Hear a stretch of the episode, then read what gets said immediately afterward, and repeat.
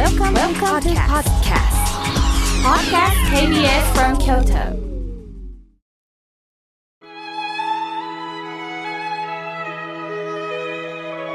改めまして僧侶の河村明慶です今日の法話のテーマは心の栄養を入れようについてお話をいたしますえ先日 KBS ホールで全日本プロレスを鑑賞いたしました実はそこには森谷アナウンサーや海平アナウンサーもおられたんですね。二人から、ええー、妙慶さんがプロレスですか？とびっくりされました。実は過去出版した本の中でも、まあ私はプロレスの話も書いております。まあ20代の頃からでしょうかね、えー、プロレス鑑賞が趣味の一つなんです。まあ好きな格闘家はいろいろいますが、橋本真也選手、皆さん覚えておられますか？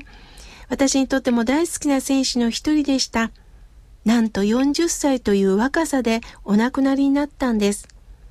その橋本真也さんの息子である橋本大地選手が全日本プロレスで活躍してるんです。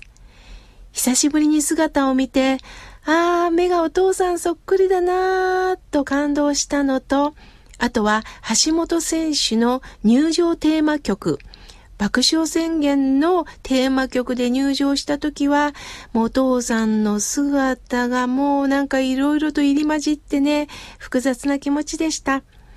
プロレスの面白いところは、まあ、観客が選手になった気持ちで、攻めろ後ろとかね、一緒にファイティングポーズをとってるところです。まあ、日頃のね、仕事のストレスをここで発散させてるんだなと思いました。まあ私も毎日多くの悩みメールをいただき、どうしようもない問題にぶつかる日々です。そんな時は全く違う世界の中で気分転換をしております。まあ一つの、まあ、栄養をいただいてる感じでしょうかね。まあ、プロレスというとね、痛い思いをして体を張って何が楽しいのかと思う方もおられるでしょう。レスラーの中にも元柔道をやってた方とか、元警察の方とか、教師っていう方もおられるんですよ。仕事を辞めてまでもこの道に行く。ここには大きな理由があったと思います。またどこかに憧れのレスラーのようになりたい。また、子供の見本になりたいという方もね、おられたでしょうね。自分に正直に生きてる方ばっかりなんだなと思いました。さて、話はガラッと変わりますが、皆さん、お迎えくすべという言葉ご存知ですか？これは師匠である宮城静香先生から教えていただいたんですが、くすべというのは老人性のシミのことだそうです。すると、ご年配の方の手の甲に、そういえばシミがありますよね。お迎えくすべを見ながら、ああ、私にもだんだんお迎えが近づいてきたと確認をする意味から、えー、お年寄りにどんどん増えてくるシミのことをお迎えくすべというそうです。まあ、宮城先生は、お迎えくすべ、まあ今で言うとね、しみっと見ると、レーザー光線を当てて撮ることばっかり考えますけれど、昔の人はね、そういう命の事実をしっかりと受け止めて、そしてだからこそ命ある限りしっかりと生きる。事実を受け止めるがゆえに、その事実を尽くして最後まで生きる。そういうことをお迎えくすべという言葉を残されたんですよと教えてくれました。さらに先生は私たちに、皆さん、五感喪失にはならないでくださいとおっしゃったんです。つまり人間の持っているこの五感を常にいただいていきましょうと教えてくださいました。お迎えくすべはただの老人性のシミという解釈ではなく、頭だけでいろいろ解釈して考えて結論を出すのではなく、全身で命の事実を受け止めて、全身を尽くして生きていく。これが五感を生きるということなんでしょう。その五感を取り戻すのが仏様の前に座るということなんです。お内仏のお給仕は正しいお正言、これお飾りと言います。お飾りから始まります。これは私たちの五感に応ずるように、まあ、表現したものなんですね。だから阿弥陀如来やご先祖様にお供えするだけではなくって同時に今の私を回復する大切なお務めなんです。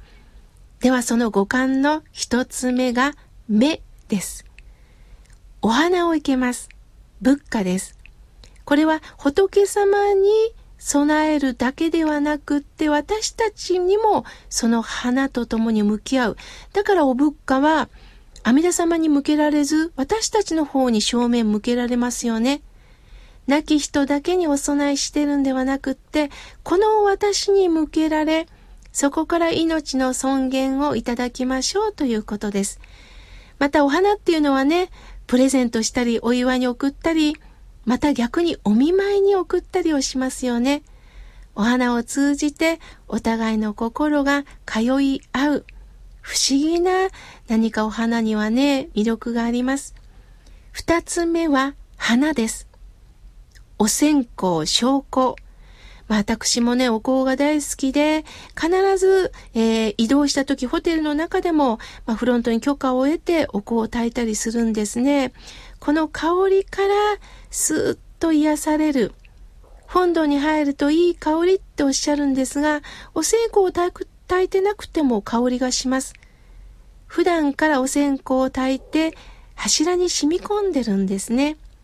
さあ、三つ目は舌です。舌といえば味ですよね。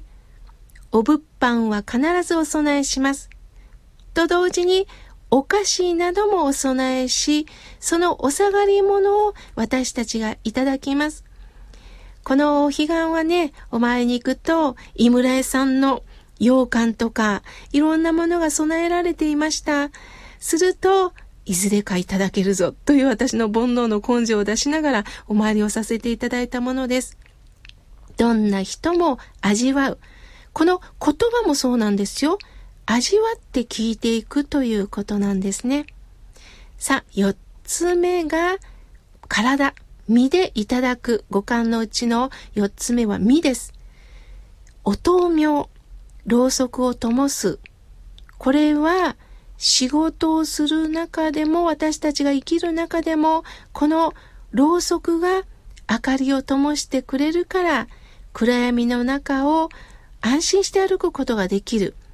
そしてこのお灯明は身。身をいつまでも照らして、身を削りながらでも私たちに光をくださる、この姿をいただくということです。そして五つ目が耳です。